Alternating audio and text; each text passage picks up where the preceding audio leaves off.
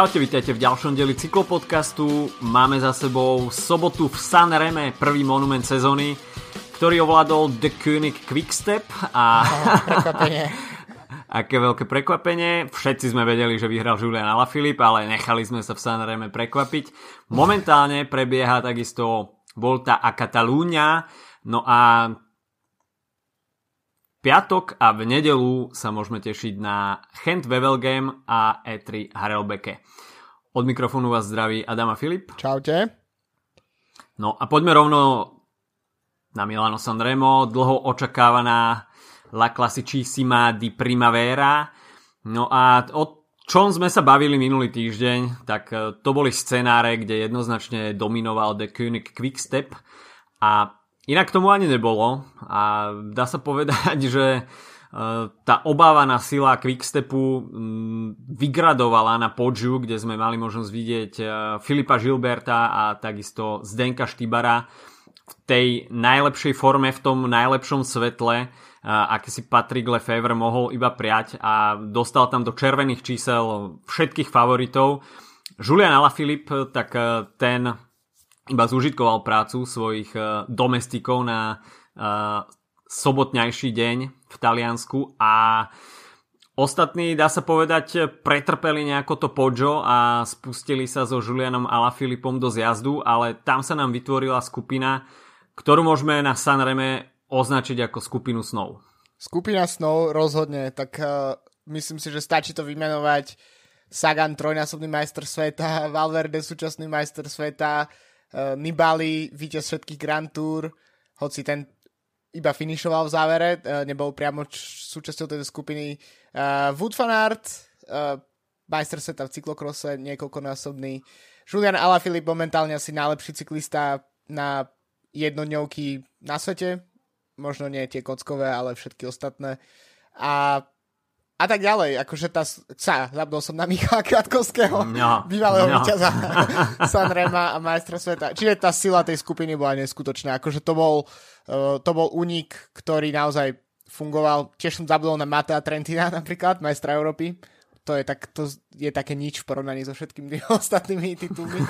Každopádne, naozaj, uh, ja som si, my, bol som viac menej na tej strane, že si to týmy viac postrážia a príde k takému štandardnému šprintu väčšej skupiny, mm. ale po sobote mám pocit, že Sanremo už nebude také, aké sme zvyknutí, alebo sme boli zvyknutí zažívať ho uh, pred tým spoločným atakom Sagana Kviatkovského a La Filipa pred dvoma rokmi, že, mm. že myslím si, že toto je, toto je momentálne scenár, ktorý sa bude odvíjať v najbližších rokoch, že ten atak na Podžu, ktokoľvek v ňom bude, tak sa podarí roztr- ak tam sa samozrejme budú dostatočne silní asi, tak sa vždy podarí roztrhať to pole. A myslím, že tento rok uh, tomu prispolo ešte aj to, že uh, myslím, že Pojo bol najrýchlejšie v histórii, alebo niekde tak som zachytil také, také mm. nejaké uh, informácie, neviem, či sú pravdivé. Uh, ako vidíte, nevždy čerpám z overených je to, je to možné. Každopádne uh, naozaj tá, tá skupina bola fakt silná a potom vlastne v tom záverečnom, záverečnej časti na Via Roma, tak to už tam sa hodne taktizovalo, pretože vlastne si to te, si tí jazdci si to mohli dovoliť, pretože ten, ten, eh, tú apokalypsu, ktorú spôsobili, že vlastne mm. sa to úplne potrhalo, tak, eh, tak, to vlastne im umožnilo robiť toto celkom ešte predtým, ako sa dostaneme k samotnému tomu finišu a všetkému, čo sa dialo okolo, tak by som vyzdvihol niekoľkých jazdcov, eh, ktorí možno nefigurujú úplne vysoko vo výsledkovej listine, tak pre je Nikola Bonifacio, ktorý, oh, ktorého, si, oh. ktorého jazd bol poéziou a takou, že, že človek až má pocit, že sa musí chytiť proste uh, stoličky a pretože keď, keď, keď dáva zjazd uh, s takým ako to, keď tak klopí zakrutý ako na motorke, tak, eh, tak to je akože klobúk dole a ja by som sa teda akože, ak by som teraz proste niekto luskol a posadil ma na ten bicykel, keď ide Bonifáciou proste 80 na hodinu dole s kopcom, tak práve po mne by na mne neostalo nitka suchá, okrem toho, že by som to práve po mne neprežil. To bolo fakt, fakt husté. Takže to je prvý jazdec, ktorý by som vyzdvihol. A celkom by som vyzdvihol aj Toma Dumolana, ktorý aj na, mm-hmm. aj na takejto vlastne trati, ktorá nie je úplne preňho, tak dokáže to svoje robotické tempo vlastne zužitkovať, to časovkárske robotické tempo zužitkovať aj vlastne v takomto prípade, že, že OK, je tam dropnutý, alebo respektíve nie je v eh, tej, tej kľúčovej skupine, ale tým, že tá predná skupina tí favoriti začínajú uh, taktizovať, tak uh, jemu sa tam otvára ten priestor na to, aby, aby sa nakoniec uh, prepojil s touto skupinou a nakoniec finišoval viac menej v rámci nej. Um, samozrejme nie, nie tak, aby to stálo za nejaký výraznejší výsledok, ale myslím, že rešpekt za toto. A keď už som pri tom, tak ešte by som spomenul Matia Mohoriča, ktorý možno mm-hmm. je tak akože najmenšie meno z top 10, možno so Simonom Clarkom, ale myslím si, že Mohorič, je, už sme sa o tom aj bavili párkrát práve po mne minulú sezónu, keď mal Mohorič vynikajúcu formu. Mohorič mm-hmm. je tak nepredvídateľný jazdec pre mňa, že si myslím, že v najbližších mesiacoch na neho čaká nejaké veľké, veľké víťazstvo a nemyslím teraz len tak, že víťazstvo na, neviem, pretekov okolo Nemecka alebo Big Bang Tour, ale naozaj nejaký regulárny veľký, možno jednodňový e, pretek alebo etapa túr, alebo ak, ak tam štartuje, alebo niečo proste, niečo veľké na ňo čaká. Pretože tento jazdec je fakt, uh, už len to, že si to vlastne dokáže finišovať s takouto skupinou, tak je, tak je veľká ukážka toho. A takisto Mohorič vystrelil niekoľko nábojov, podľa mňa. Že mm. väčšinou Uh, vidie to v prípade pustím ťa už o chvíľu k slovu, mám si tu, vedem trocha monológy, ale uh, Trentin napríklad uh, vystrelil svoj náboj uh, možno zbytočne skoro tým atakom na v podstate úplne totožným s tým, čo mal minulý rok, akurát s výnimkou toho, že minulý rok mal v skupine Caleba Uvena za ním. Teraz mm. bol on ten šprinter a bolo vidieť, že potom v šprinte už vôbec nebol, akože ne, vlastne nebol tam vôbec ničím zaujímavý, proste nehral, nehral tam prvé husle rozhodne. No a Mohorič je ten, ktorý tam skúšal viac vecí a to je na tomto zaujímavé, že vlastne, že stále mal nejakú energiu niečo skúšať a nakoniec finišoval 5. miesto v podstate tesne za pódium. Mohorič mi pripomína Petra Sagana na začiatku svojej kariéry, taká neriadená strela, mm. ktorá má v nohách strašné vaty a ľudia ho ešte tak trošku nepovedal by som, že ignorujú, ale stále nevzbudzuje taký veľký rešpekt ako tí top klasikári, najmä teda na jarných klasikách a, a to je Mohoričová veľká výhoda. A práve ako ty hovoríš, tak možno v najbližších týždňoch naozaj udre a dočka sa nejakého veľkého jednodňového víťazstva. Ešte by som sa vrátil k Nikolovi Bonifáciovi, pretože ten jeho zjazd to to bolo niečo naozaj neuveriteľné, tie uhly, ktoré dokázal dávať e, dole presov. A t- v Taliansku to rozputalo obrovskú smršť mým obrázkov. A veľmi sa mi páčil taký ten klasický, keď uh, frajerka ti píše, že som sama doma a Bonifacio odpisuje jazdím Milano Sanremo a, z- a zrazu iba ten obrázok, jak to ten klopí do zakruty takže to bolo celkom dobré. Ale takisto Nikolo Bonifacio potom e, upozorňoval už tento týždeň vlastne po Sanreme, keď e, si všimol na strave, že niektorí ľudia e, sa snažia prekonať kom na zjazde v Čipre, na Čiprese na strave, tak vydal, neviem či na Facebooku alebo Instagrame vyhlásenie, aby ľudia nešaleli a že ten zjazd, ktorý on robil na Čiprese bol v uzavretej premávke a e, rozhodol sa ho ani neuploadnúť na stravu pre istotu, ale že vraj tam mal taký čas, že kom to nebol. Každopádne ľudia sa okamžite inšpirovali a začali Bonifácia napodobňovať, čo asi v otvorenej premávke nie je úplne, uh, úplne šťastné. Ja by som sa bala ja o tom popravde. Šťastný nápad.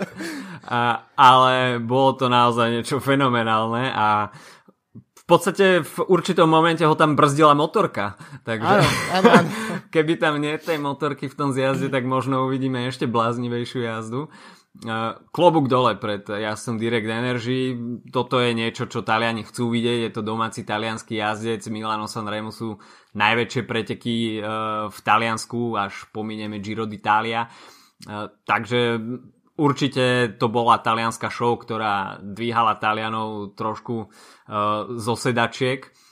Videli sme takisto veľmi zaujímavé dianie na Capo Berta, kde už teda každoročne vidíme pyrotechnickú show. Tento raz e, si myslím, že domáci tifozy trošku pridali na ohni a chytil sa z toho aj nejaký strom a videl som nejaký obrázok, že potom to tam museli riešiť do, dokonca hasiči.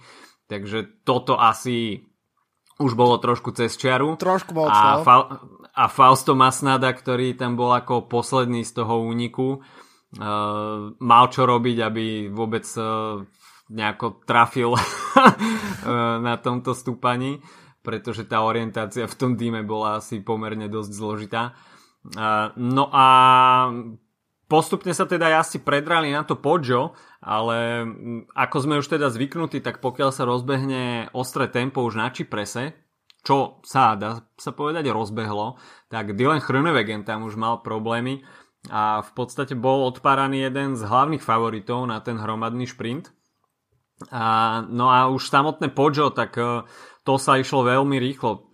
Samozrejme, celé Sanremo tento rok sa išlo neuveriteľne rýchlo. Keď si zoberieme výsledný čas Juliana Alaphilippa 6 hodín 40 minút, minulý rok mal Vincenzo Nibali 7 hodín 18 minút, takže mm. to je skoro 40 minút, čo nie je úplne málo. A, no a to Poggio, tak uh, ako som už hovoril, veľmi dobrý atak uh, Jasov de Koenig Quickstep, z ktorého potom ťažil Julian Alaphilippe, ktorý ako prvý vystrelil dopredu. No a Peter Sagan bol ten človek, ktorý nakoniec musel stiahovať uh, Juliana Alaphilippa. Čiže tam Peter Sagan už vystrelil, dá sa povedať, taký ten svoj prvý náboj, ale čo inému ostávalo, pretože nechať si Juliana Ala Filipa ujsť na podžu, to nie je úplne najlepší nápad. Ale mohol sa takisto spolahnuť na spoluprácu teda tej zvyšnej skupiny. No ako sme si už hovorili, tak bol tam napríklad Kviato, Alejandro Valverde, takisto Oliver Nesen. Spomínal si Matea Trentina, tak ten jeho nástup 2 km pred cieľom to bol, to bol výkrik do tmy. Mm. To Mateo Trentin jednoducho nemal svoj deň a keď nemáte nohy, tak jednoducho musíte to skúsiť a spole, spolahnúť sa na to, že v skupine začnú taktizovať a jednoducho vy nejakou náhodou prídete do toho cieľa prvý. Aj takéto situácie sa môžu stať samozrejme. Na Mateovi Trentinovi neostávalo nič iné ako vsadiť na túto kartu. Ale potom sme videli aj Mateja Mohoriča, ako vyštartoval a to už nebola úplná sranda. Uh, Wout van Aert, tak uh, ten tam možno tak trošku netakticky začal stiahovať ten, uh, tieto ataky a trošku si tam uh, vybil nohy, ale OK. Myslím si, že Wout van Aert uh, nejaký čas mu asi bude trvať, kým príde na to, ako sa vyhrávajú takéto preteky, ale uh, prečo nie? Tá jeho, ten jeho prechod eh, tak, z cyklokrosu na cestu je zatiaľ celkom čerstvý. Tak tá preteky, prepáč, že ťa preruším, eh, trvajú iba asi o 6 hodín viac ako priemerné cyklokrosové preteky, takže... takže celkom dosť veľká šoková terapia pre Volta Fanarta. Eh, no ale podľa mňa jednoznačným, respektíve človek, ktorý jednoznačne prehral tieto preteky, bol Peter Sagan, pretože mal jednoznačne dobrú pozíciu na to, aby si mohol všetko postrážiť. Dá sa povedať, že 300-400 metrov pred cieľom bol na prvej pozícii, čo samozrejme nie je top pozícia do šprintu, ale myslím si, že až príliš veľa sa obzeral okolo seba a e, nejako tak trošku koučoval, taktizoval, ale pozeral sa skôr si myslím, že na zlú stranu kde bol, dajme tomu, eh, Nibali, Valverde a eh, možno Mohorič, Trentin, ale strana, kde pôsobil teda Kviato Oliver Nesen, tak tá ostala nejako, a teda samozrejme aj Julian Alaphilippe, tak toto bol taký taktický ťah, ktorý mu príliš nevyšiel. No a Julian Alaphilippe, ktorý práve naopak bol vzadu tej skupine, tejto skupiny, tak uh, vyštartoval ako prvý a tá rýchlosť, ktorú potom zvyšok nabral, Oliver Nesen, Kviato a tak ďalej, tak uh, Peter Sagan jednoducho prespal tento nástup a ostávalo mu už iba predierať sa na posledných desiatkách metrov dopredu, no a nakoniec uh, o pár centimetrov prehral ten boj o pódium s Michalom Kviatkovským. Mm, trochu mi prišlo, že Sagan ako keby ani po tých rokoch nie je zvyknutý na to, že keď sa nastupuje do, do šprintu, takže e, tam nie, nie sú súperi s nejakými vlakmi alebo čo, že akože mm. uh, toto bol proste, nikto tam nemal uh, spoliasca s výnimkou uh, vlastne Mohorič Nibali, čo bol aj tak uh, mimo v podstate toho, toho zá, záberu, tak uh, zrazu, no on bol v tej pozícii, že je najsilnejší šprinter v skupine a on bol ten, čo bol vpredu a ten, na koho koleso sa budú všetci pozerať. Takže na, to je zase situácia, na ktorú by mal byť zvyknutý. Na druhej strane, ako keby nemal koho nasledovať. A myslím si, že v... OK, teraz vieš, no ja sa v tom význam tak, ako sa v tom význam. Ale moja predstava je, že mal asi vystreliť vtedy, keď, uh, keď sa tam ocitol vpredu proste atakovať asi v tom momente, pretože myslím si, že ak by prehral po takom ataku a kľudne by skončil aj na tom štvrtom mieste, tak to bude určite menej bolestné štvrté miesto, ako keď fakt, že pres, prespí ten, ten nástup. Lebo keď si vezmeš, že uh, vlastne si to aj trocha spomínal, že keď si vezmeš odkiaľ vyštartoval Kviatkovský, ktorý by mal mm. byť v danej situácii oveľa horší šprinter ako Sagan, tak, uh, tak ten mal akože jasné, možno sa nepozerá na ňom každý, na ňo každý, lebo je vzadu viac, je povedzme na nejakej 8., 9., 10. pozícii. Ale, ale Sagan proste mal, bol príliš predu a, a, a mal teoreticky ten náskok pred tým zvyškom, ale napriek tomu Kviatkovský napríklad to dokázal dotiahnuť a, a dostať sa na pódium. Ďalšia vec je, že OK, ne, nemusíme sa podľa mňa ani baviť veľmi o pódiu, pretože Sagan podľa mňa nemá dôvod bojovať o tretie miesto na Sanreme, pretože kým ho nevyhrá, tak to je jediná pozícia, ktorá sa ráta.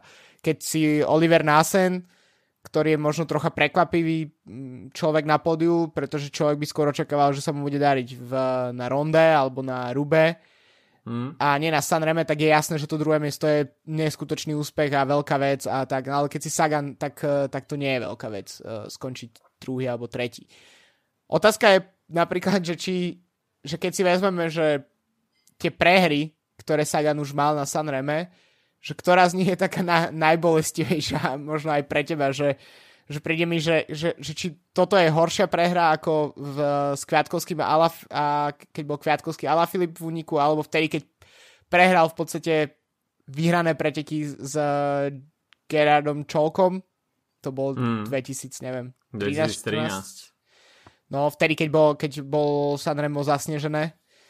Takmer. Ja si myslím, že bol to ten 2013, lebo tam sa... Myslím, že Geralt Čolek tam prišiel k tomu trošku ako slepe kura k zrnu. A OK, bral sa to tak, že sú to také prvé roky Saganovej kariéry a bol tam stále ešte ako také mladé ucho, takže nebolo to možno až také sklamanie, zrazu si všetci povedali wow, Sagan druhý na Sanreme, ale jednoznačne ten ročník mal na to, aby uh, zvíťazil. Uh, ten súboj uh, dva roky dozadu s Kviatom a s, so Julianom Filipom, tak čítal som si tú knižku Petra Sagana a tú jeho bio, biografiu a spomína tam, že to boli najviac cool preteky, ktoré prehral. Okay. A vôbec sa, ne, vôbec sa nehambí za to, že že prehral v takom šprinte. V podstate opisuje to tam ako najlepší šprint v histórii cyklistiky. A takže bol to určite moment, ktorý si zapamätáme a OK, no, bol, bolo to smolné, bolo to o Galusku, ale bol z toho iba druhé miesto. Tento raz neviem, no ťažko povedať, či Peter Sagan mal nohy na to, aby, aby zvíťazil, že pokiaľ by si tam dal rovnocenný šprint so Julianom Alaphilippom, že či by ho porazil, pretože Peter Sagan mal určité zdravotné problémy pred Sanremom, mal tam nejakú črevnú výrozu, takže možno nebol 100% fit, ťažko povedať, to, sú, to je už len vec polemik, ale jednoznačne z tých spomalených záberov bolo vidno, že úvod toho šprintu jednoznačne zaspal, nezachytil, stratil tam rýchlosť a tá zvýšná trojica, ktorá ho prešprintovala, tak e, iba ťažila z toho, že Peter Sagan tam spravil takúto menšiu taktickú chybu, ktorá ho v konečnom dôsledku stála lepší výsledok. A, takže no, Peter Sagan má na San Reme zatiaľ smolu a na zisk tohto monumentu stále ešte čaká. Veľké prekvapenie pre mňa bolo takisto uh, Oliver Nessen. Mm. A to už si teda spomínal, že je to skôr človek, ktorý ktorého máme možnosť vidieť v popredí skôr na tých kockových klasikách. No a nakoniec z toho vyťažil druhé miesto, takže Aže Desar, ktoré prišlo aj s ambiciozným Romanom Bardetom, ktorý mal vyjadrenia, že neprišiel na San Remo ako na nejaké zahrievacie preteky, ale prišiel sa pobiť o víťazstvo. Tak to nakoniec nevyšlo a dá sa povedať, že z takých kovaných vrchárov sme videli opäť iba Vincenza Nibaliho, No a samozrejme Alejandra Valverdeho, aj keď hm. To teda nie je čist, čistokrvný vrchár, ale uh, Valverde dokáže poraziť hocikoho na hociakom profile. No ale mohli by sme sa teda poveno- povenovať aj víťazovi, pretože Julian Alaphilippe potvrdil rolu toho najväčšieho favorita a opäť sme videli veľmi podarenú taktiku v týme The Koenig Quickstep, ktorý mal v zostave aj Eliu Vivianiho, ktorého však obetoval tým vysokým tempom na podžu a dá sa povedať, že vsadili vyslovene, vyslovene iba na jednu kartu, pretože e, nebol to to tempo na podžu Eliu Vivianiho úplne odpáralo. Tam bolo jasné, že e, pokiaľ by prišlo aj k nejakému hromadnému šprintu, tak Viviani by tam asi nefiguroval na popredných priečkách, pretože bol dosť uvarený. A, a teda Quickstep to všetko vsadil na Juliana Ala Filipa, ktorý dá sa povedať, že potom z jazde z Podža príliš nepracoval, veľmi dobre takticky sa tam pohyboval vzadu a vyčkával až na ten samotný záver a opäť mu vyšiel ten záverečný kick, ktorý nakoniec e, pretavil až na pomerne jednoznačné víťazstvo. Nikto ho tam na paske neohrozoval. A Julian Alaphilippe favorit číslo 1, dá sa povedať, že aj my sme ho favorizovali, typ nám vyšiel, ale s takou jednoduchosťou, ako to celé prebehlo, tak eh, neviem, no ja bol som celkom prekvapený, že po takomto priebehu v takejto skupine, v hromadnom šprinte, takejto selektívnej skupiny, tak jednoducho. No presne, to je, ale myslím si, že také akože to, čo sa nám spája s Ala Filipom v posledných týždňoch, že každé jeho víťazstvo vyzerá tak ako proste príliš jednoducho. Že je, je, ja si myslím, že to je určite spojené s nejakou proste pohodou, ktorá tam funguje, že keď si teraz vezmeš, že uh, má za sebou Alaphilippe 22 dní tento rok v tejto sezóne proste na, uh, v pretekoch a myslím, že v Sanremo bolo 7. víťazstvo a v každých pretekoch v podstate, v ktorých odštartoval, tak zvíťazil, pretože už startoval v dvoch jednodňovkách mm. na Strade Bianche a na Milano Sanremo. A potom v Tirreno Adriatico dve etapy, v Kolumbii vyhral uh, jednu etapu a v San Juan vyhral dve etapy.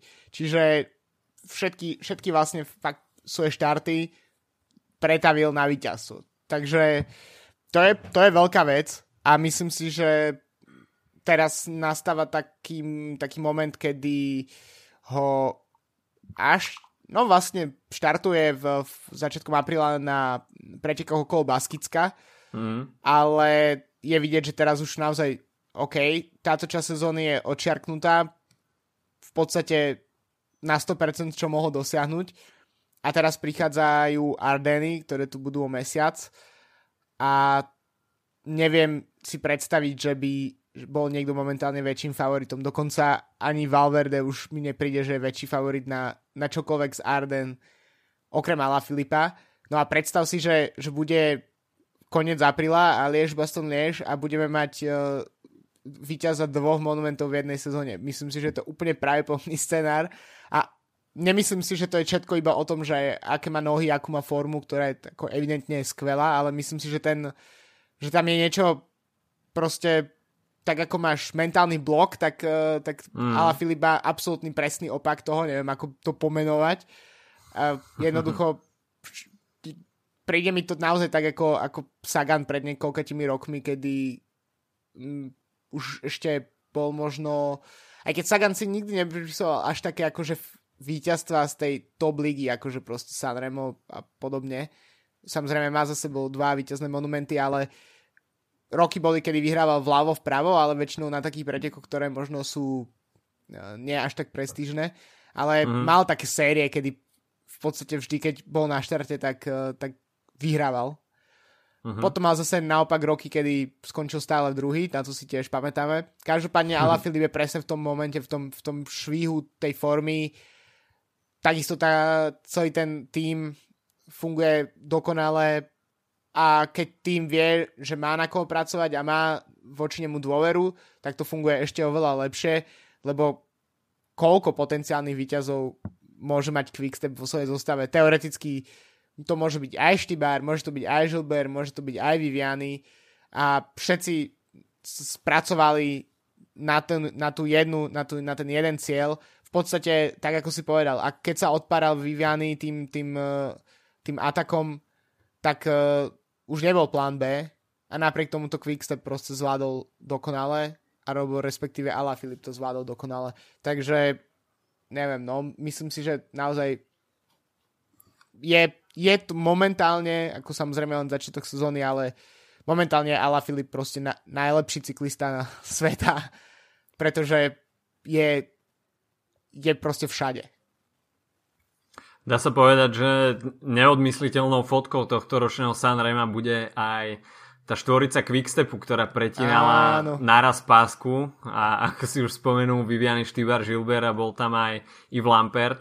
Uh, takže to, takéto fotky poznáme skôr z Grand Tour, keď celý tým s víťazom pretína naraz uh, cieľovú pásku. Tak uh, teraz sme to mali možnosť vidieť trošku netradične na Sanreme ale ako si už spomenul, aj ten uh, ďalší program Juliana Ala Filipa, tak zvyšok klasikárov môže byť uh, môže teraz spokojnejšie spávať, pretože najbližšie ho uvidíme až, v Ardenách. Uh, takže všetci kockoví klasikári budú mať možno ľahší spánok pred najbližšími podujatiami. Ale v Baskicku si myslím, že bude Julian Alaphilippe ladiť formu možno na to, aby získal ten ardenský triptych pri momentálnej forme by to vôbec nebolo nič nemožné a Alejandro Valverde myslím si, že sa už trošku trasie, pretože s dúhovým dresom na sebe možno v Ardenách uvidí, čo je to kliatba. Ale tak eh, myslím si, že eh, Valverde, no uvidíme, aký, aký bude skutočne hladný potom, pretože Valverde si podľa mňa tým dúhovým dresom ako keby odčiarkol nejakú, uh, nejakú poslednú vec, ktorú pred koncom kariéry mm. musel dosiahnuť a teraz je Uh, už na ňom v podstate, že dokedy to bude ťahať, ale už si myslím si, že tam žiaden tlak nie je. Ale čo by som ešte spomenul v súvislosti so Sanremom a kockovými klasikmi, aj keď budú bez Ala Filipa, tak si myslím, že Quickstep, keď je v situácii, že má za sebou prvý monument sezóny, čo by pre väčšinu tímov bol v podstate check na sezónu, že OK, mm. máme hotovo, v podstate už nemáme viac čo dosiahnuť, aj nerátame Grand Tour týmy, tak uh, jednoducho je to proste, majú vybavené a tým pádom ten tlak môže byť o niečo menší. Samozrejme, Belgicku vieme, ako to funguje, tlak tam na Quickstep asi vždy bude. Uh, mimochodom, uh, počúval som uh, ešte nedávno podcast k uh, otváracemu týždňu klasik uh, od cycling podcastu z Omlupu, kde bol rozhovor s, uh, novin, s novinárom z Head News Blood a mm-hmm. len týmto samotným pretekom venovali každý deň v týždni, myslím, 10 strán. Jedným, wow. jedným, prete, jedným preteky, ktoré ani nie sú, že monument. Tak, tak, takže myslím si, že aj keď asi máme predstavu, aký je tlak na, v Belgicku na jazdcov a na týmy, tak asi toto je toto sme možno až tak nečakali, že, že, že, že teraz si predstav, že že tam je 10 strán a, a nemyslím si, že, že by sa ani na jednej z tých 10 strán nespomenul Quickstep. Každopádne k, myslím si, že po tom, čo, čo vyhráš prvý monument sezóny, ktorý môžeš, tak, tak sa tým otvárajú dvere Quickstepu možno z toho 100% tlaku klesnúť na 95% a, a, a to môže byť veľmi smrteľné pre všetky ostatné týmy, pretože Quickstep jednoducho má sezónu, ktorá nevyzerá, že by v ničom zaostávala za to minulou, takže myslím si, že sa všetci majú čoho bať.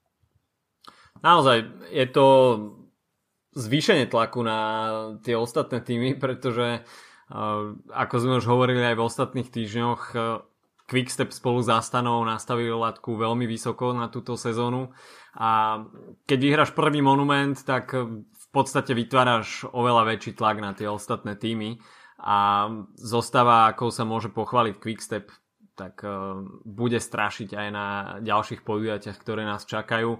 A celé to vyvrcholí teda Ronde a Paríž-Roubaix. A oni v podstate, nechcem povedať, že majú splnené, pretože tie ambície Quickstepu siahajú oveľa vyššie ako na zisk jedného monumentu v sezóne, ale až by už ani žiaden monument nezískali, tak uh, myslím si, že Patrick Lefevre nespraví v týme nejaké veľké peklo a, a toto vytvára oveľa väčší tlak na tie ostatné týmy a Quickstep sa môže, sa povedať, v takom druhom slede viesť za ostatnými a vyslovene si iba vyberať tie momenty, ktoré bude považovať za tie rozhodujúce a tam udrieť. Nebudú potrebovať e, mrhať zbytočne sily za hombou niečoho, čo možno bude iba nejaké, nejaké naivné snahy na e, vytvorenie nejakých situácií, ale v podstate môžu sa sústrediť vyslovene iba na, mo- na momenty, ktoré budú kľúčové a tam vysielať svojich ľudí, takže až teraz mali nejak viacero taktik, taktických scenárov, tak eh, v podstate teraz si môžu jednoznačne vyberať a takýto luxus žiaden tým na klasikách, ktoré nás eh, čakajú v najbližších týždňoch eh, nebude mať a to si myslím, že priniesie ešte oveľa viacej výťastiev na konto Quickstepu a môže to prísť už kľudne aj v piatok na E3. Určite, tak uh, ešte špeciálne tým, že Quickstep si naozaj môže vyberať z jazdcov, ktorí potenciálne môžu vyhrať preteky uh, zo scenáru A, scenáru B, scenáru C, možno aj D. Uh, keď si vezme, že jednu kockovú klasiku už tento rok vyhral napríklad Bob Jungels, o ktorého to nikto nečakal, tak si myslím, že tých hmm. scenárov ešte môže byť aj viac. Ale tak uh, máme Gilberta, máme Štybara, uh, i Lampard podľa mňa tiež je jazdec, ktorý, od ktorého môžeme očakávať v najbližších mesiacoch, respektíve v tomto prípade už v najbližších dňoch nejaké výsledky. Plus mladí šprintery, Hodge, Jakobsen, eh, plus harcovníci ako Ilio Kajse a podobne, ktorí jazdia proste roky a roky a naozaj to majú odjazdené. Takže myslím si, že fakt, že, že to, že Ala Filip teraz ako keby si sadne na chvíľu na tú lavičku, tak, eh, tak neznamená, že by, že by Quickstep nemal tam milión scenárov a milión možných výťazov vlastne jednotlivých klasík. No, kým sa dostaneme k tým eh, ďalším klasikám a teda preview E3 a Hand Velgemu, tak by sme si mohli ešte v krátkosti povedať eh, niečo o dianí na Volta Ciclista Katalúňa, čiže preteky okolo Katalánska, ktoré nám odštartoval kto iný ako Thomas de Hand, král únikov, opäť v Katalánsku a bolo to naozaj veľmi jednoznačné víťazstvo. A druhý tam skončil Max Schachmann, ktorý si pripísal k dobru nejaké sekundičky do celkového poradia. Ale Thomas de Hand opäť, e, dá sa povedať, že taký nástupca Jensa Fojkta, ktorý strávil väčšinu kariéry v úniku, tak Thomas de Hand e, je človek, ktorý dokáže točiť neuveriteľné vaty počas e, celého dňa a jednoducho tá pravdepodobnosť víťazstva v etape tam funguje a Thomas de Gent sa aj vďaka takejto výdrži a konzistentnosti v únikoch dokáže niekoľkokrát zo sezóny e, vymaniť spod kontroly šprinterských tímov a dvíha ruky nad hlavu, takže Thomas Dechent a jeho skvelý únik v Katalánsku. V etape číslo 2 tak tam prišiel na radu Michael Matthews, ktorý nezaznamenal úplne najlepší štart do sezóny, zlomil si kľúčnú kosť a niekoľko týždňov bol mimo, takže toto je jeho návrat do pretekárskeho diania a práve v najlepšiu chvíľu pred uh, jarnými klasikami, respektíve tými vrcholmi jarných klasík. A videli sme veľmi zaujímavý finish, bolo to uh, v takom miernom stúpaní pančerský dojazd. Alejandro Valverde si nepočínal úplne zle, ale Michael Matthews tam vyvinul naozaj veľkú rýchlosť a keď dokážete v takomto type finishu dropnúť Alejandra Valverdeho, tak klobúk dole pred Michaelom Matthewsom. Určite, tak uh, mimochodom Matthews uh, mal aj celkom v pohode ani nemal štartovať na Sanreme a nakoniec nedopadol až tak dle, došol 12.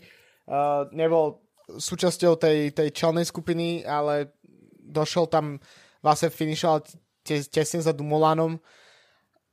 Na to, že mal tam vlastne v podstate kde odštartoval, tam mal nejaké problémy, ako si hovoril, zranenie hneď v úvode sezóny.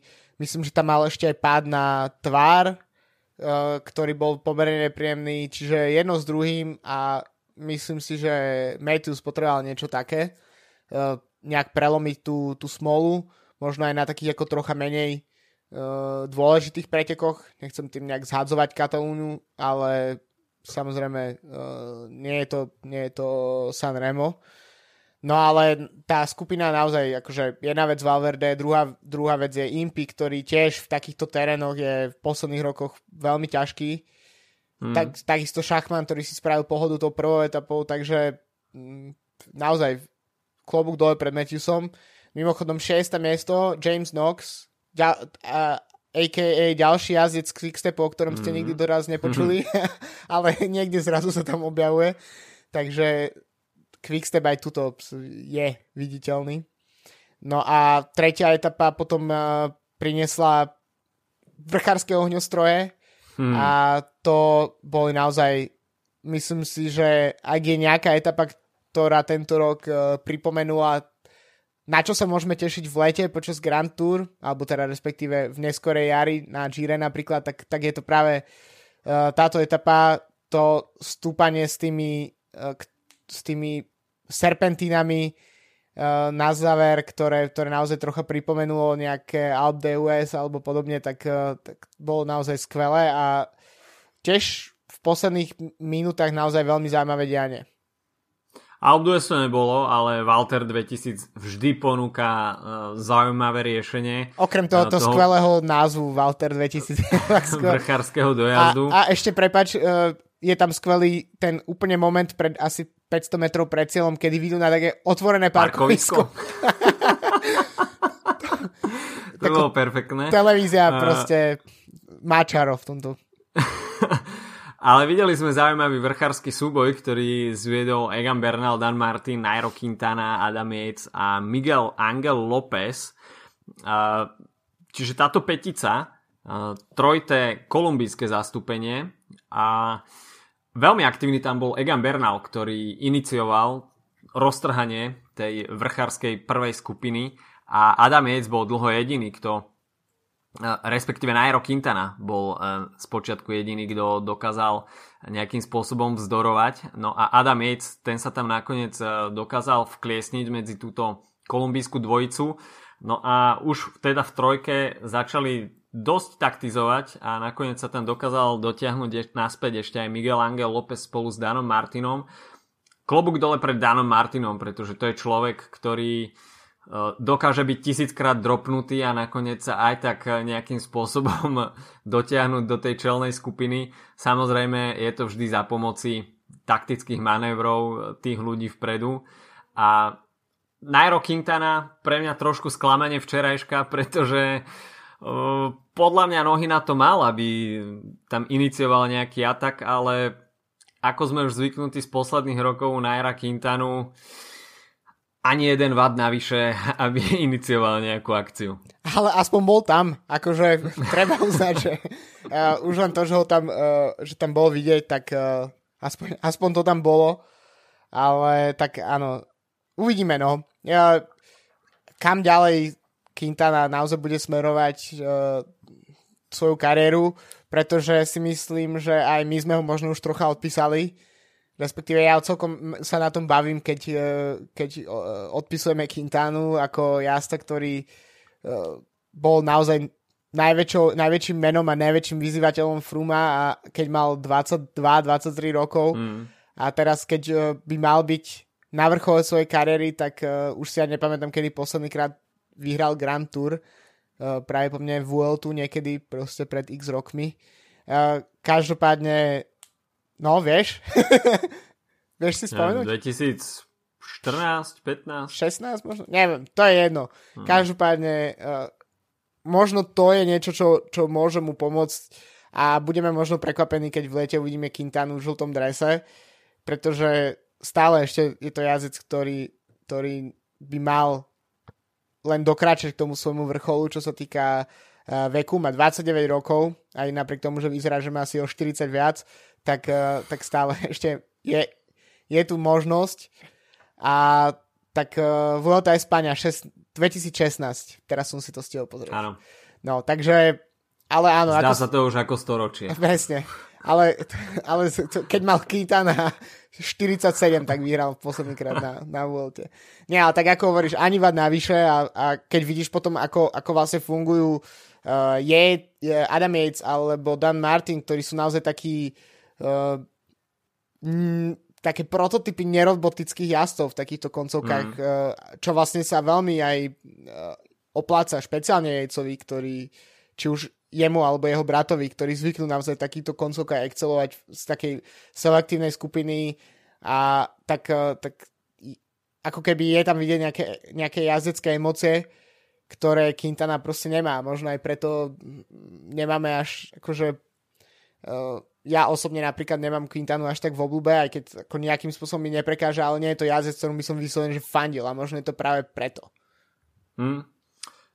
Neviem, možno je to aj inou školou cyklistiky. Vidíme tú ostrovnú cyklistiku Adamiec, Dan Martin, na druhej strane kolumbijská cyklistika, možno taká trošku defenzívnejšia, ale Egan Bernal nešetrí atakmi, ale samozrejme má v ušiach sluchatko športového riaditeľa Sky, takže možno pokiaľ by tie pokyny nemal, tak by včera predviedol iný ohňostroj a Adam Yates by sa zapotil oveľa viacej. Uh, samozrejme Adam Yates v takýchto typoch uh, dojazdu to vie a vyvinul tam najväčšiu rýchlosť, veľmi dobre mal asi naštudovaný aj ten samotný záver so zakrutami, takže vedel, akú stopu má držať. No a nakoniec toho bolo etapové víťazstvo.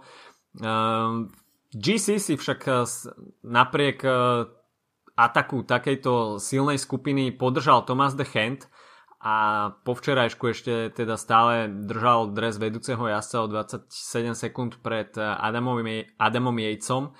Mimo GC je už Chris Froome, ktorý v podstate hneď, bol to už v prvej alebo v druhej etape. Druhej sa mi zdá zaznamenal pád, takže etapu dokončil, ale je už mimo GC.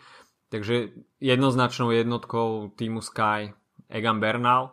No a čaká nás ešte veľmi zaujímavé dianie. Už dnes jazdci e, stúpajú na Lamolínu, e, čo takisto nie je úplne jednoduchý profil, takže vrchárska etapa dnes na programe Katalánska. E, zajtra to bude o niečo uvoľnenejšie, no a nakoniec e, uvidíme etapu číslo 6 a 7. E, ale Katalánsko býva napínavé aj do samotného záveru, pretože e, v Barcelone sa bude krúžiť okolo Monžujku, čo je také pančerské stúpanie, 2 km 5, 5%, 8 krát za sebou, je tam aj technický zjazd, takže pokiaľ si asi neprivezú nejaký úplne komfortný náskok, tak nič nie je rozhodnuté v Katalánsku a môže to byť ešte zaujímavá show až do samotného záveru.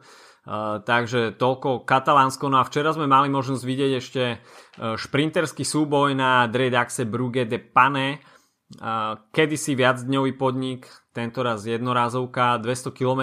No a nakoniec sme videli uh, súboj ťažko to nazvať vôbec súbojom, pretože Dylan Chronewegen tam ignoroval úplne všetkých a spravil sa nejaký svoj virtuálny záverečný šprint, pretože absolútne sa to vymykalo akejkoľvek nejakej uh, taktickej pripravenosti a Dylan Chronovegen to včera pretlačil vyslovene na výkon.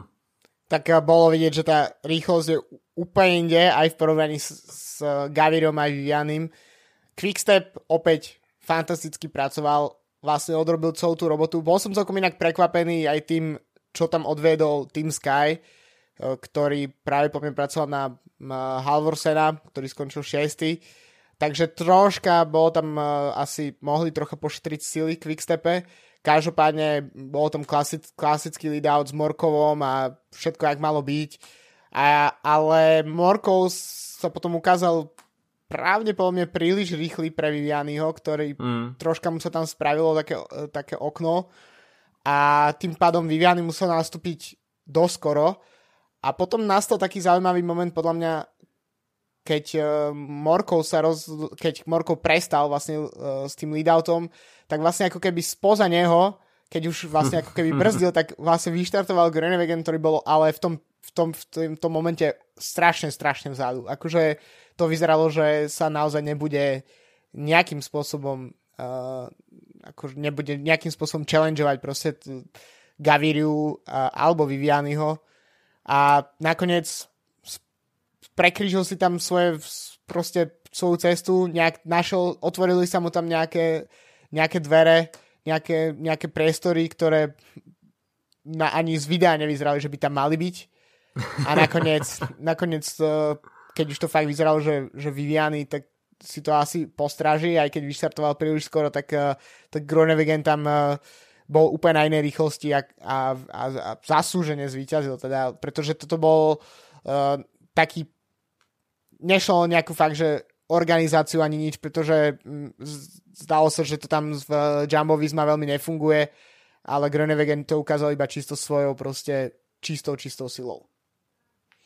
Fernando Gaviria bol blízko víťazstva, nakoniec e, mu to nevyšlo a stále ešte čaká na e, víťazstvo na európskej pôde túto sezónu, takže možno taký trošku menší tlak na Fernanda Gaviriu e, v najbližších týždňoch. Elia Viviani, nevyšlo to a talianskému šprinterovi v trikolóre, ale myslím si, že nejakých reparátov bude ešte pomerne dostatok. Každopádne Dylan Chronovegen naozaj včera nemal na Dredaxe Brugy de Pane žiadnu konkurenciu a zaslúžene ovládol ten záverečný šprint. Videli sme tam veľmi nepríjemný pád 11 km pred cieľom, ktorý zasiahol uh, viacero potenciálnych favoritov. Bol tam Jens Kukeleir, ale predovšetkým Pascal Ackermann, ktorému sa našťastie nič seriózne nestalo, ale tam sa v podstate tie skupiny rozdelili.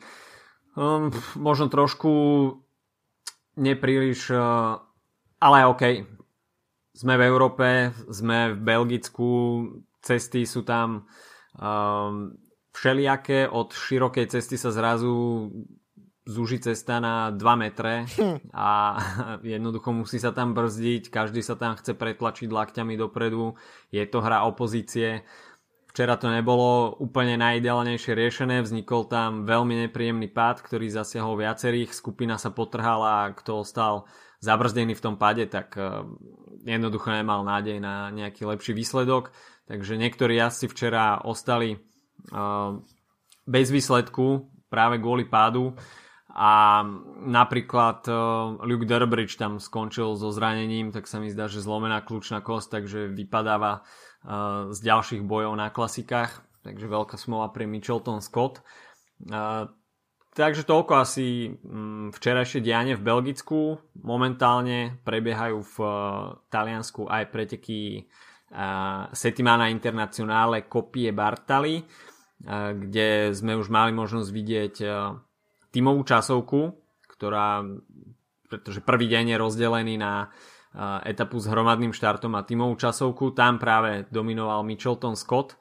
No a v e, etape číslo 2 si uh, získal prvý etapový triumf v tejto sezóne asi Mikel Landa, ktorý tiež nezaznamenal úplne najlepší štart do sezóny uh, zranením. Takže v Taliansku takisto prebieha zaujímavé podujatie. No a keď sme hovorili o Milane Sanreme ako pretekoch číslo 1 uplynulého víkendu, tak pretekali aj ženy, ktoré mali v Taliansku na programe Trofeo Alfredo Binda. Presne tak, tak ide o World Tour podujatie, čiže opäť v tej na- najväčšej lige a naozaj zaujímavé, zaujímavé uh, situácie nastali v týchto pretekoch, uh, ktoré mimochodom minulý rok uh, mali podobne katastrofálne počasie, ako malo Strade Bianche. Hmm. Uh, tedy vyhrala Kaša neviadomá, teraz uh, bolo počasie asi také ako na Sanreme, čiže človek by sa hneď odpálil niekde do Talianska na kafičko uh, v, takom, v takom počasí. Každopádne uh, došlo k selekciám, k, k pomerne nepredvydateľným mm, scenárom. Na, naozaj, čo som videl z, z highlightov, a dokonca tieto preteky sa dajú aj pozerať celé, čo je stále ešte pomerne rarita, tak, uh, tak uh, išlo naozaj o veľmi nepredvídateľné preteky, ktoré nakoniec vyvrcholili uh, šprintom v maličkej skupiny ktorý si odnesla Marian Voss. A čo je zaujímavé na tomto šprinte je to, že ako dokáže klamať kamera, pretože z, spredu, z toho záberu, keď vidíme, ako vlastne sa tie cyklistky na nás rútia, tak uh, to vyzeralo, že sa Marian Voss začína tešiť príliš skoro a že to proste nemôže dať a že Amanda Spread z Mitchelton Scott ju proste musí na páske uh, nachytať pri tom, pri tom geste vyťaznom. Ale potom, keď sa ukázal záber z helikoptery, tak, uh, tak Vosta mala taký exkluzívny náskok, že, že práve po mne, aj keby ešte efektne zišla z bicykla a, a zdvihla ho nad hlavu, tak by práve po mne zvládla ten šprint. Čiže takto nás klamú televízne kamery. Media nás klamú, to je jasné, to vieme všetci. Takže Maren Voss si pripisuje prvé víťazstvo túto sezónu, prvé víťazstvo v drese CCC Live týmu a takže mm, to je toľko asi z, z ženského World Tour, ktorý pokiaľ viem, tak bude pokračovať uh, tak pokračuje dnes uh, vlastne tým druhým dňom trojdňovky v Depane. Uh, ten tretí deň už neexistuje, ale ten druhý je ženský a tak uh, kým nahrávame, tak ešte odtiaľ nemáme výsledky. OK, mohli by sme sa presunúť teda k pretekom v Belgicku, ktoré nás čakajú v piatok a v sobotu. V piatok E3 Harelbeke. Mimochodom, videl si tohto ročný plagát? Um, s tým, s tou žabou? Áno. Áno. uh, tak uh, E3 si má naozaj dizajnera s vkusom a už to niekoľko rokov po sebe prezentujú. Uh, tento rok uh, sme mali uh, žabu, ktorá bola zložená z dvoch uh, žien, ktoré boli uh, bodypaintingované, neviem ako to povedať. Mm-hmm. Uh, a išlo o to, že niekto, kto vyhrá preteky E3, môže túto žabu poboskať a stane sa princom týchto pretekov alebo kráľom, wow. alebo akokoľvek už to je wow. vysvetlené. Takže... To je poster s príbehom. No, presne tak. Uh, takže nielen, že to je sexistický uh, plagát bez vkusu, ale ešte má aj príbeh k sebe. Takže uh, potom, čo už E3 nám predviedla aj ruku, ktorá sa ide dotknúť zátku hostesky pred pár rokmi a ešte niektoré iné uh, plagáty, tak, uh, tak, tak pokračujú tieto preteky uh, naozaj v top forme. Neostalo to za očakávaniami. Nie, nie, nie. Uh, o čo teda na E3 pôjde, tak uh, samozrejme E3 je známa ako také mini ronde a podstate víťaz E3 býva označovaný za veľkého favorita aj ronde a to z jednoduchého dôvodu, že uh, profil trate sa motá okolo miest, ktoré vidíme aj na Ronde van Flanderen a ten okruh favoritov, tak e, ten tam je naozaj široký. E, keď sa pozrieme na e, zostavu Quickstepu, tak opäť máme možnosť vidieť is who na tej klasikárskej scéne, počnúť s Ivom Lampertom, Timon Declercom, ktorý tam opäť bude točiť neuveriteľné veci na čele pelotónu, Filip Gilbert, Bob Jungels, ktorý je takisto v skvelej forme Florian Senešal, ktorý už má takisto na, sebe, na svojom konte víťazstvo v tejto sezóne. No a takisto Zdenek Štýbar. Takže opäť ešte som zabudol na Kaspera Astgrena ale opäť Quickstep v fenomenálnej forme, v zostave, ktorú môže zavidieť nejeden tým. No a možno práve Bora Hansgrohe, ktorá e, bude útočiť s Petrom Saganom a v zostave bude mať Bodnara, Burgharta, Druckera, Osa Pusselbergera a Sagan, uh, Juraja Sagana bude možno hlavným vyzývateľom Quickstepu. Tak uh, už len kvôli Saganovi, tak by to tak malo byť tak zostava je silnejšia presaganá, ako bola v minulých rokoch uh, a ale napriek tomu tá hĺbka tej zostavy naozaj sa nedá porovnávať s Quickstepom, pretože si myslím, že teoreticky možno Daniel Os by mohol zvíťaziť, ale to by bolo tiež skôr iba prekvapenie a tak je jednoznačné, že kto je líder. Zatiaľ čo naozaj Quickstep, ako sme sa bavili v diskusii o Sanreme, tak môžu operovať s toľkatými rôznymi scenármi, že kým ostatné týmy, keď si napríklad vezmeš CCC uh, s Gregom Fanavematom, uh, tak v podstate tam tiež nie sú nejaké veľmi iné priestory na, na to, že by, že by mohol byť iný scenár ako to, že Fan Avemat bude uh, finišovať vysoko. Sú tam skúsení jazdci ako Žilem Fan Kersburg alebo um, Lukáš Višňovský alebo Miky Šár, ale to nie sú to nie je stále, ten, nie je to quickstep. To isté platí o, o týme minuloročného víťaza Nico Terpstru Direct Energy, kde je zase iba jeden, jeden vyslovený líder a tak, uh, takže to naozaj stavia Quickstep do pozície, ktorá, ktorú môže zavidieť úplne každý tým, takže uh, ťažko naozaj odhadnúť. Uh, tieto preteky takisto posledný, keď sa pozrieme, že na výťazu z posledných rokov, tak E3 e sú preteky, kde ne, nebývajú veľmi prekvapiví výťazí, by som povedal. Že mm. sú to vždy veľké mená. Mm, minulý rok Terpstra, predtým Fanamat, v minulosti už vyhrali Kviatkovský, Geran Thomas, Peter Sagan, predtým bola Fabian Cancellara vyhral 3 zo 4 rokov a keď sa pozrieme na posledných 10 rokov, tak v roku 2009 tu svieti Filippo Pozzato, Rest in peace. Rest in peace. A, a tak, uh, takže naozaj to sú, to sú mená, ktoré nie sú náhodné a uh, tých tímov bude viac silných a vyzývateľov tam bude viac. Som celkom zvedavý, že čo, ako sa predstaví Stefan Mark, ktorý tento mm. vyhral preteky, čo je veľ, ako veľká zmena wow. oproti minulým rokom. Uh, alebo takisto uh, Wood Fanart, ktorý zájazdil fantastické Milano Sanremo, keď si, keď si vezmeme, že nikto to asi neočakával, že bude tam, kde bol. Ale sú to proste týmy, z, keď už sa bajíme stále o tých nábojoch uh, v tomto dieli podcastu, tak uh, je to ten jeden náboj. Takisto až Desert s uh, Oliverom Násenom. Takže, takže za mňa toľko asi k start listu, aj keď samozrejme prekvapiť by mohli viacerí. Ja ešte jedno meno zo startlistu spomeniem. Jurgen Rolands v drese Movistaru.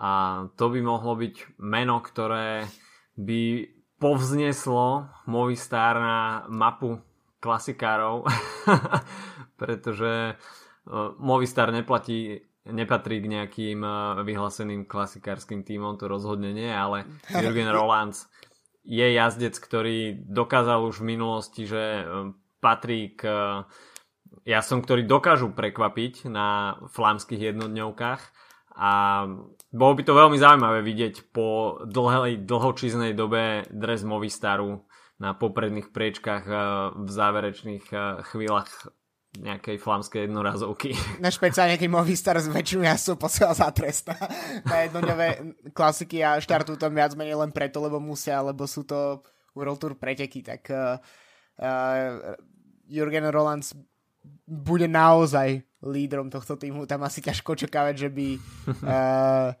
Jose Rojas alebo, um, alebo neviem, Jaša Suterlin, ktorý ako je spolu s Rolandcom sú jedin dvaja uh, nešpanieli v tejto zostave, takže by mali nejak miešať tým poradím. Uh, celkom podľa mňa škoda toho zranenia Luka Durbriča a mm. Mitchelton Scott tak prišiel o uh, veľké meno. Na druhej strane Mateo Trentin sa tiež ukazuje, ukazuje v celkom dobrej forme.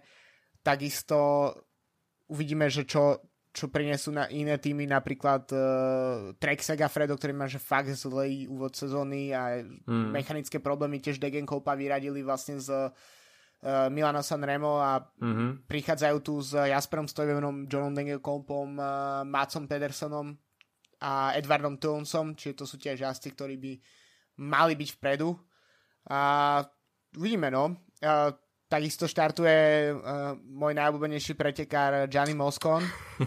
uh, a napríklad uh, Team Sky si teraz uh, včera na pretekoch uh, jeden deň trojdňovky Depane Uh, co, celkom slušne vyskúšal nejakú tímovú spoluprácu, dobre tam uh, ťahal mm. Filipo Gana s Ovanom Dulom mm-hmm. a tak možno aj to, to bol nejaký test predtým, uh, že, že čo ešte dokážu vlastne na, uh, na týchto pretekoch. Aj keď uh, myslím si, že v tej zostave asi to bude skôr na Hen Wevelgem ako na E3.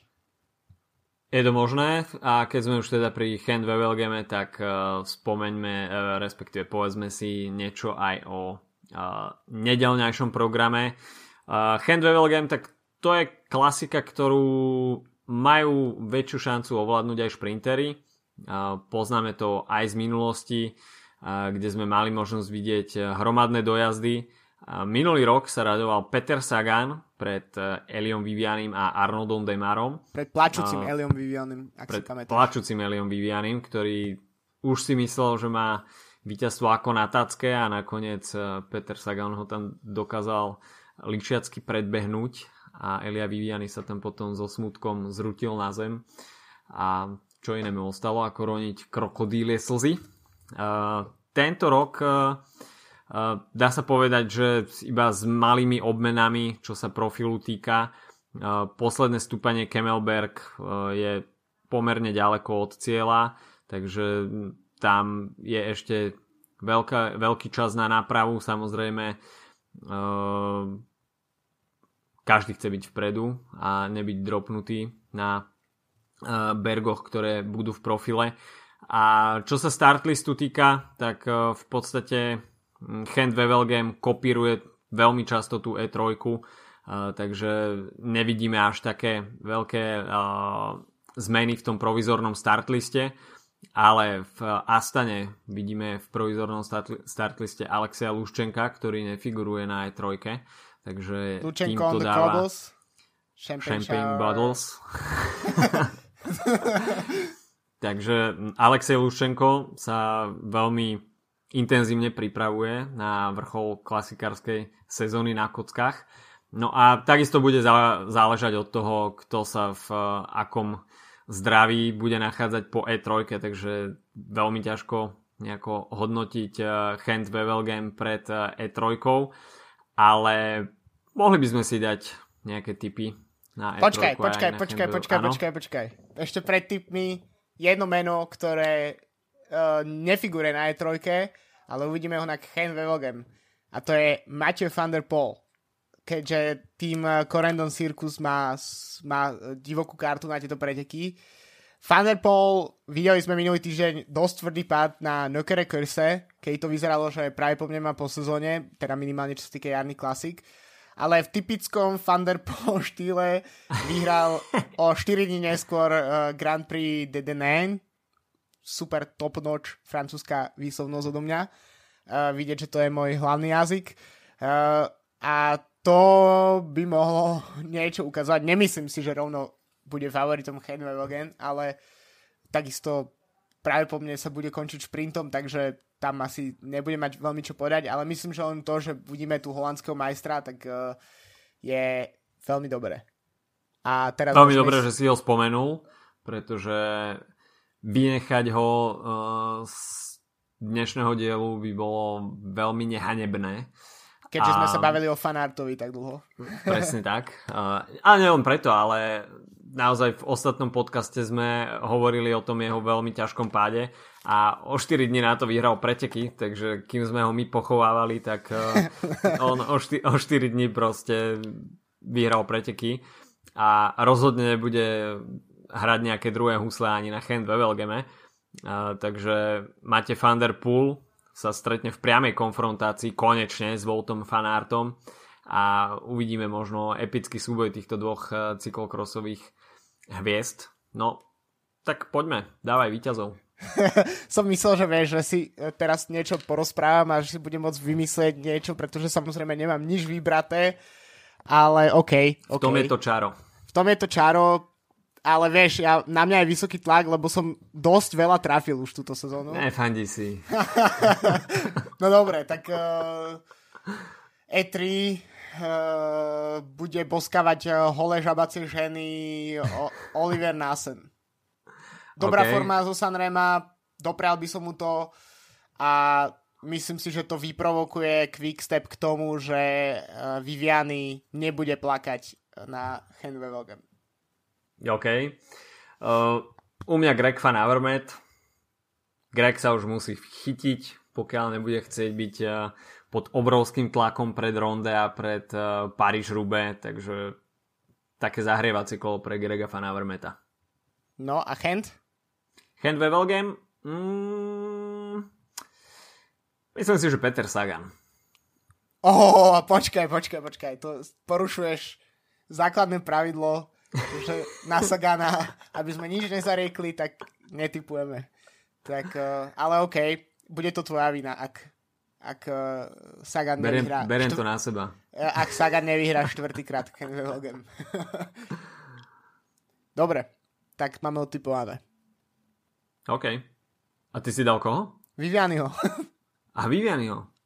Povedal okay. som to, dal som to do jednej vety, že pretože uh, nevyhrá Quickstep E3, tak bude, to bude vyprovokovaný na to, aby s Vivianem vyhral uh, Aha, tak, OK. Tak to som prepočul. No. OK, dobre, takže nás čaká ďalší klasikársky tý, uh, týždeň. Týždeň, aj víkend Mesiac. samozrejme. Už v piatok E3 a v nedelu potom bude nadvezovať Hand Wevelgem, takže prajeme vám príjemný víkend na kockách a počujeme sa opäť budúci týždeň. Mimochodom, už budúcu nedelu Ronde van Flanderen. Prvá aprílová nedela, takže nebezpečne sa nám blíži ďalší monument. Majte sa zatiaľ pekne. Čau, čau. Čaute.